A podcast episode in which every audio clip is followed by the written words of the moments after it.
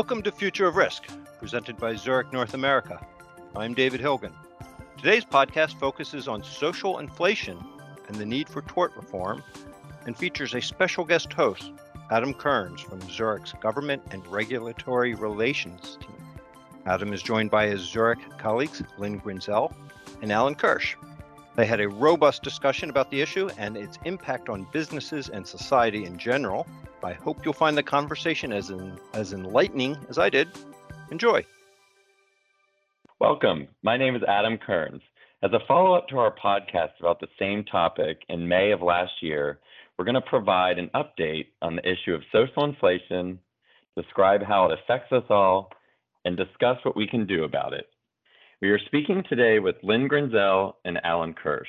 Lynn, AVP State Affairs on the Government and Regulatory Relations team, has been with Zurich for over seven years. Grinzel has more than 30 years of insurance experience and has held several government relations and regulatory attorney roles. First for the health insurance industry, and then in another major property and casualty insurer.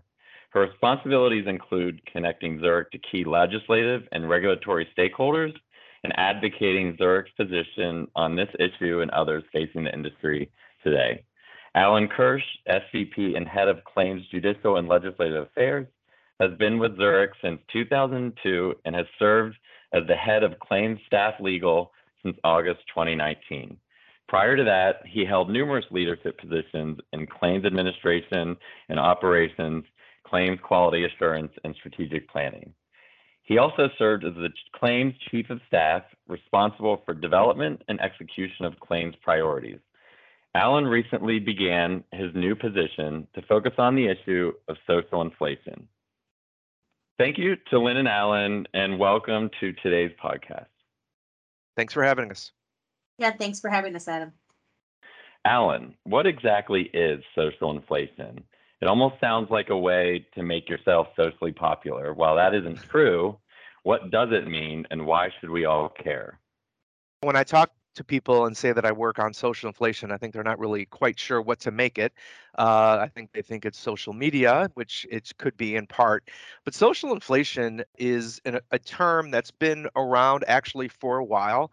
Uh, interestingly, Warren Buffett first coined the phrase back in 1978. He had these famous investor letters that he would send out and he spoke of this term social inflation and no one had seen it before and he defined it as at least his perception of the broadening expectations of jurors and the community at large in terms of what insurance should cover. So sort of similar in a way to what we're seeing now but the term in the last several years has taken on a very important and definite meaning. And in essence, social inflation refers to the ever increasing loss costs that we've seen in claims, uh, mostly on the liability based claims, over and above what one would expect or what normal inflation rates would be. Uh, so, really, by some recent data points that I've seen, the amounts for social inflation are five to six times what we're seeing in terms of economic inflation. And that includes, of course, 2021, and we've seen some large years in terms of economic inflation. So it's a significant topic without a doubt. Thank you. And so now that we kind of have a base of what social inflation means, um, why don't we hear from Lynn to talk a little bit more specifically about uh, the issue from the state's perspective? Thanks, Adam. Um, to add on to what Alan said, uh, the legislative and regulatory environments have changed over the years. Reforms instituted in some jurisdictions have eroded. And so they no longer just provide relief to injured parties for harms caused by others. So take Florida, for example. Many have used the laws in place to game the system. Bad faith and multiplying attorney fees are just two examples. Attempts to reform those areas of the law have merely created new standards that contain new and onerous duties for insurers. And those duties would have created claims process exceedingly difficult and more costly to perform. We want to create a level playing field for all parties and have a legal system that compensates real injuries and resolve real disputes. You specifically just talked about Florida, but we can see this all over the country and it's not just related to Florida, is it? Absolutely not. Um, we're seeing this all across the country. Some states are stepping up to the plate and passing uh, laws that actually reform the legal system. And some states are still behind, and um, we're reacting and trying to make sure that those bill introductions uh, don't get through the legislature. So it varies from state to state, but it certainly is across the country.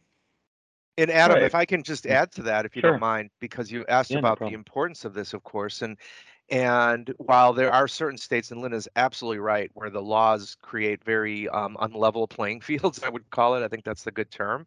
Uh, we see the impact of social inflation across the entire United States. So in terms of these increased loss costs, and why I think it's so important that people really understand this and get involved with this is that what happens when loss costs are up, the insurance premiums go up as well. They have to, so in order just to even cover what these increased costs are. And you know, businesses in turn will spread that those increases onto the consumers.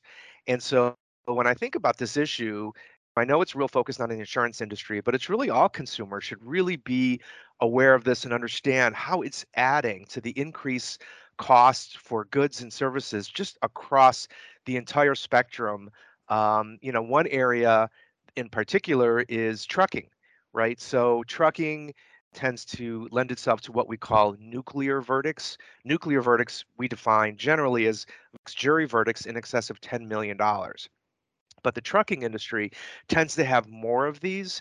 I think in part because jurors have sort of a natural fear of trucks on the road. We've all been on the road and we've sort of white knuckled the steering wheel, and you know, it, it can be a little scary. And this really just feeds directly into plaintiffs' theories around creating fear and anger in the jury and using that fear and anger to drive larger and larger verdicts. So, you know, trucking is an area that affects industry across the globe, right? I mean, we're seeing it now coming out of the pandemic that difficulty with the supply chain is, you know, adding to the difficulty of having certain goods in the stores and just the difficulty of getting other materials. So, you know, it's really affecting all the consumers, not only in increased prices for goods and services, but um, specifically as to the trucking industry, making it more difficult for the supply chain to really work the way it's supposed to.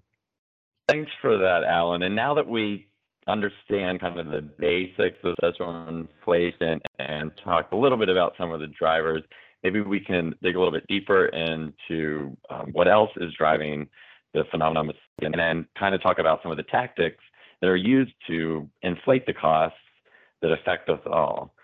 So why don't we first turn to Alan to talk about that? Sure. Thanks, Adam. So there are a number of drivers with social inflation, and I would say there are some that are more controllable than others.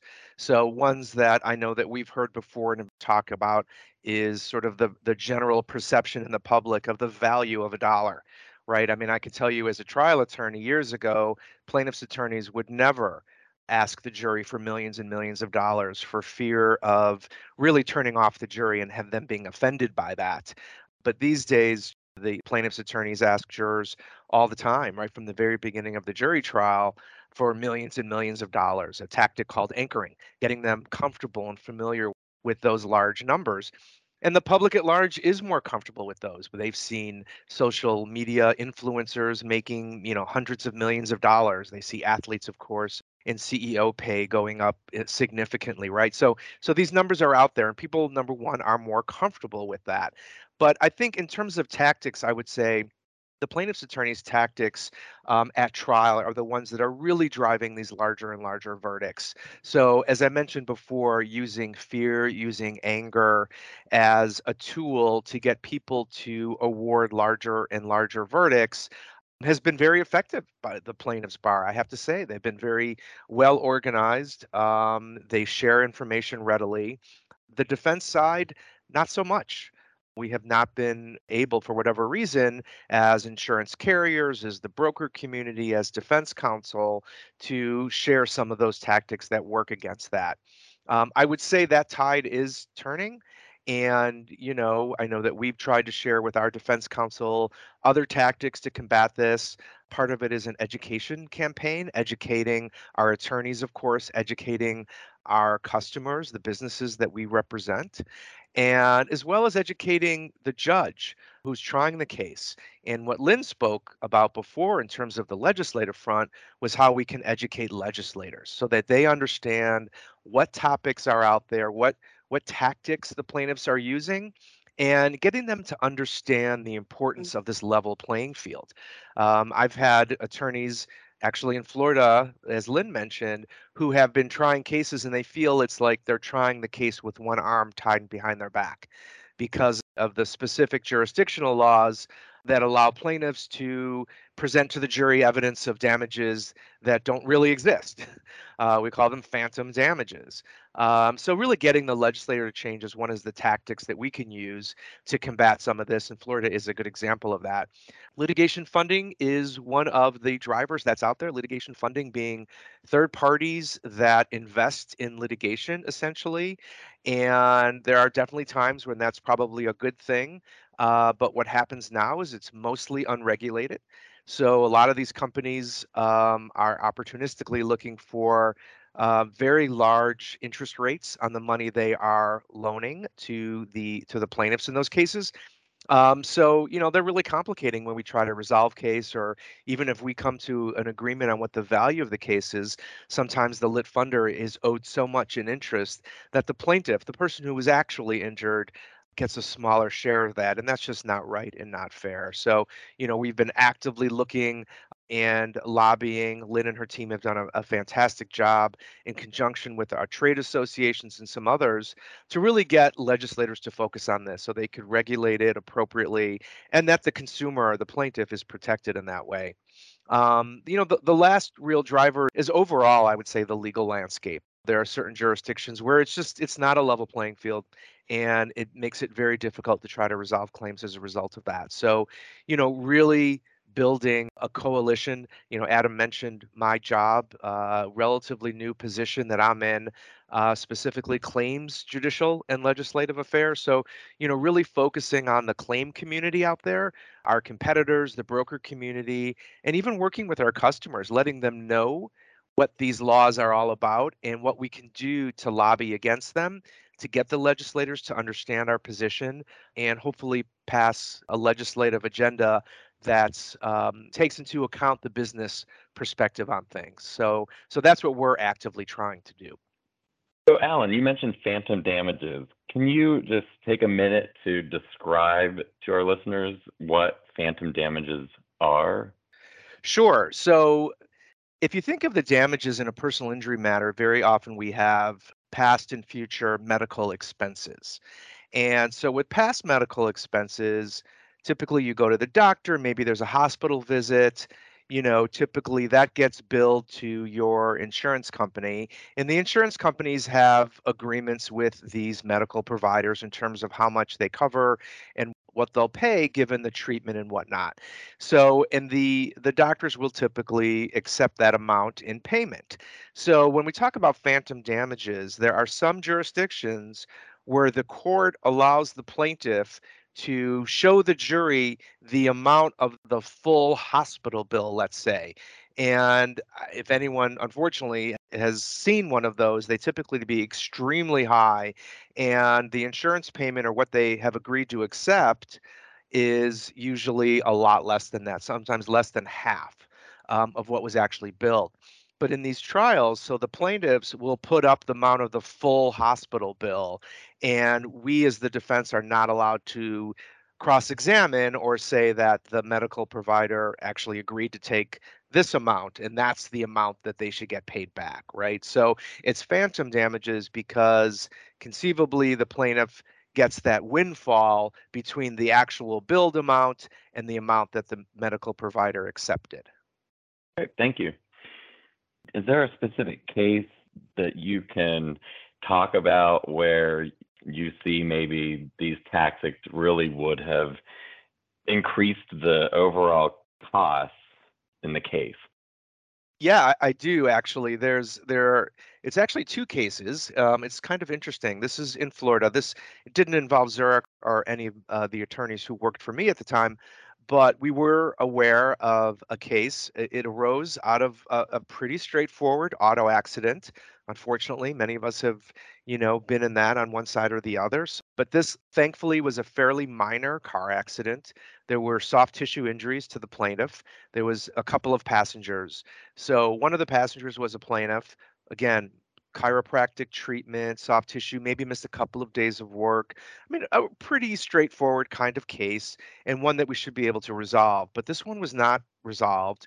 Um, it did go to trial, and the case you know really hinged on all the, the medical and there really wasn't that much of it um, so a case that we would probably value somewhere in the 50 to 75 thousand dollar range actually the jury verdict came down at 6.6 million dollars very significant case. Yeah. The uh, plaintiff's attorney in that case did use what we call the reptile theory, which is essentially trying to get the jury to have a sense of fear that this could happen to them and they need to send a message and things like that. Uh, but what's interesting about this case is another passenger also sued and their jury trial was several months later, but their defense attorney sat in on that first trial. So they were able to see the tactics, prepare for them, change their strategy. So when that case was tried, same fact pattern, very similar injuries. The verdict was much more reasonable and in the approximately sixty or seventy thousand dollar range, which is where we would have evaluated the case. So, um, kind of an interesting scenario, but I think it does bring home the point that you know these tactics do work, and on top of that, you know having the defense attorneys aware of the tactics and what they're you know responding to that and having the proper strategy does make a difference. So kind of an interesting fact pattern but i think it, it makes my point. Yeah i think it really helps to kind of put you know an actual example out there so people can see how this works in real time so thanks for that so why don't we turn to lynn um, to talk a little bit about some of the specifics that alan mentioned some of the work that lynn and others are doing like on the ground in the states to educate the lawmakers and to try to create more of a level playing field. So, uh, Lynn, if you could just get a little bit more into that, give us some examples, that would be great. Sure, thank you. Um, and I'm just reminded too of the conversation that Alan just had about juries. And I think we all have to remember that the jury is made up of uh, different types of people. And uh, we have learned over the years that the younger generation tends to believe that someone was hurt tragically and that someone should pay. And I think that, um, you know, juries respond to that kind of thing. And, and that's why we're seeing a lot of nuclear verdicts as well. Um, I would say that many states across the country have laws or rules that make it easier for juries to award those nuclear verdicts. Um, so the government and regulatory relations team here at Zurich reacts and opposes legislation that the plaintiff's bar tries to put in motion. But we also try to enact legislation that would change the laws to ultimately lower the costs of litigation. So, you know, various topics, um, I, you know, I can think off off the top of my head. Those include um, damage caps, lowering pre and post judgment interest, bad faith reform, third party litigation funding, and lawyer advertising. So, Lynn, you mentioned lawyer advertising. Can you just talk a little bit about why that creates a problem or why that might be another driver of social inflation? Sure, Adam. So, we've all seen the advertising on TV, and I know that I personally have my favorites. Um, uh, but what that does is, is that you have all these lawyers depending on the region. And they are telling people who are watching the ads that they can make them lots of money, that they're injured in any way, that they can get them a settlement, and that they're going to make it right and they're going to make them whole. I think what they mean is that they're going to make them more than whole. and that is what the advertising implies. Uh, and so generally, you're going to have more people suing to get the money that they have been promised through this ad. And I think that's one of the reasons that lawyer advertising is such a driver for these issues. Thank you. So our goal is to educate policymakers about the impacts uh, these types of bills and introductions are going to have to their constituents. And, and that could be either bad or good legislation. Uh, you know, some of the legislation that we try to enact actually is going to save money um, for their constituents. And, and then obviously there's other legislation that is going to um, cost their constituents more. So um, nobody wants to pay more, you know, no matter how you look at it. And so whatever we can do to educate, um, to explain, uh, to, um, you know, tell our story, I think that is just a good thing and makes the legislative process that much better.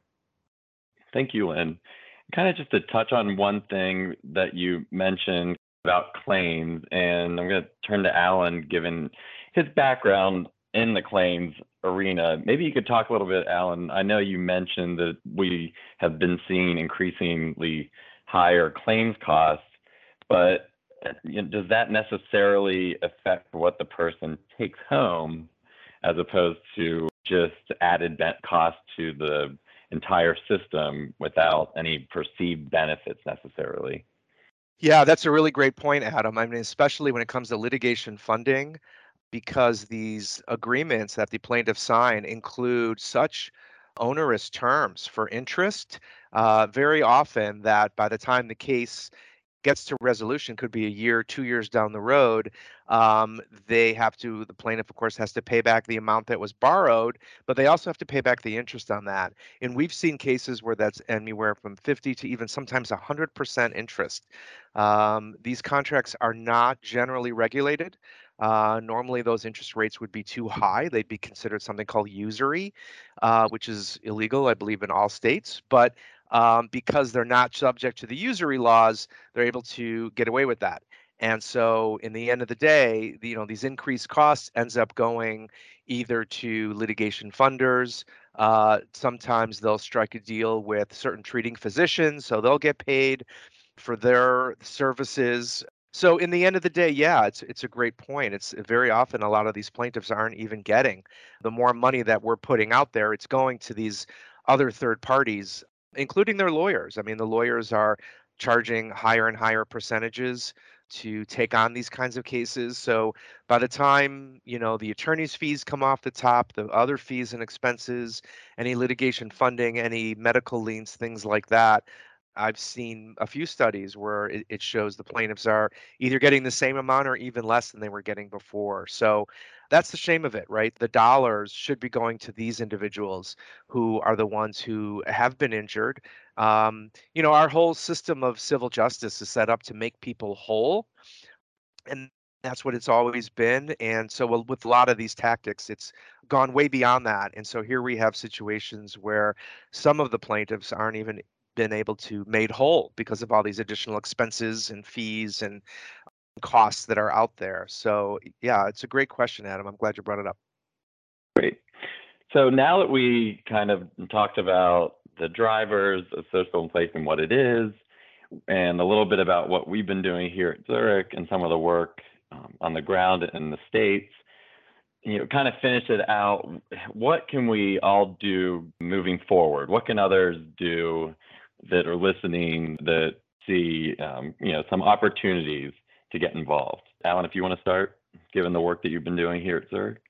Absolutely. Yeah. I mean, there is power in numbers, is the simple statement. Um, you know, Lynn and her team eh, do a fantastic job um, on the legislative front. You know, there's other uh, P&C carriers who do the same thing, uh, as do brokers and some of our larger customers as well uh, work on these issues. And they continue to do so. And what my role is is can we build a coalition? Can we collaborate on these things, share the information that we have, share the stories that we have, because they're very powerful, and and work together to really move the needle out there. Um, everybody kind of doing their own thing and their own pace um, hasn't resulted in a lot of change out there. There's still, you know, many of these jurisdictions who, that are quite frankly, even getting worse, right? So, building a coalition, getting people engaged in the issue, working with their elected representatives on tort reform. Generally, that's what we call this tort reform issues. So, you know, the things that Lynn had talked about um, are all really important. Damage caps where appropriate, um, you know, regulation of litigation funding, um, extremely important as well. Uh, apportioning liability in a fair way so that the people who are responsible for an injury or an accident are the ones who have to pay. So all of those, you know, sort of common sense um, fairness uh, legislation out there is something that we ask all people to support. Um, we have been building this coalition, so working with, quite frankly, our competitors to make sure that we're, you know, all working on the same issue in the same jurisdiction. We tell each other when we see legislation pop up.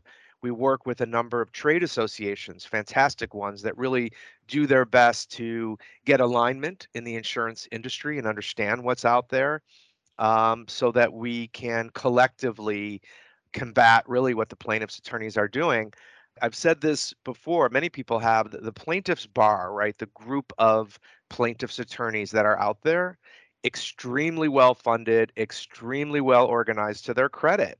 And so we on the other side have to be equally as organized and together in terms of our efforts to really move the needle and make a difference. So, yeah, I would say, you know, anybody listening, get involved with these issues, understand the issues in your jurisdiction, um, understand certain fairness doctrines that are important just to, as we've said a few times here, level the playing field. Um, we just want a you know a fair shake to be able to present our side of the case and do it in a fair and equitable way, and so that the plaintiff in the case where there is liability uh, and they're entitled to damages that they get fair damages that can do our best to make them whole again. Let me add on to that, uh, Adam, if I can. Sure. I think the most important part of this whole discussion is that without fail, almost every organization that we're working with that Alan has talked about, we're all on the same page. And that is not often the case. You know, we, uh, as lobbyists, as government relations people, you know, there's many topics that we work on and not everybody's on the same page. We don't all do our business the same way. So we might have different views on what legislation should be passed, what legislation should not be passed. But everyone that we work with has the same opinion on tort reform issues. And I think that's one of the reasons why Alan and I have started working together with with our competitors with civil justice associations, with other trade associations to get together to come up with a way that we can all focus on the same issues and in the same places, the same states. I think it's been a remarkable journey. Um, we've all gotten together, we've worked together, we're coming up with new model laws and new model bills that we can actually introduce in the states and just having that collaborative effort um, really makes a difference. And I would also just say that for government relations people out there, that work with your claims department. You know, work with someone like Alan and his team to get the stories so that our efforts are more organized, make more sense, and, and really make a difference. Well, I want to thank our guests today, Lynn Grinzel and Alan Kirsch, for taking the time to speak with us. And thanks for listening to the Future of Risk podcast. I'm Adam Kearns. Future of Risk, presented by Zurich North America. If you like the show, we'd appreciate it if you left a comment or review wherever you get your favorite podcasts. Let us know what you think at media at zurichna.com and join us next week. The information in this audio recording was compiled from sources believed to be reliable for general information purposes and is intended for Zurich clients and business partners. The information contained here may be useful to you or your enterprise when developing your own policies and procedures. The policies and procedures applicable to your enterprise should take into account the specific circumstances of your business and business environment, which is beyond the capacity of this podcast. Any and all information provided is not intended to constitute advice of any nature and is specifically not legal advice, and accordingly, you should consult with your own legal counsel. We do not guarantee guarantee the accuracy of this information presented or any results and further assume no liability in connection with this recording and the information provided therein. Moreover, Zurich reminds you that the information provided cannot be assumed to contain every acceptable safety and compliance procedure or that additional procedures might not be appropriate under the circumstances. The subject matter of this recording is not tied to any specific insurance product, nor will adopting these policies and procedures ensure coverage under any insurance policy. We encourage listeners to seek additional information from credible sources. Thank you.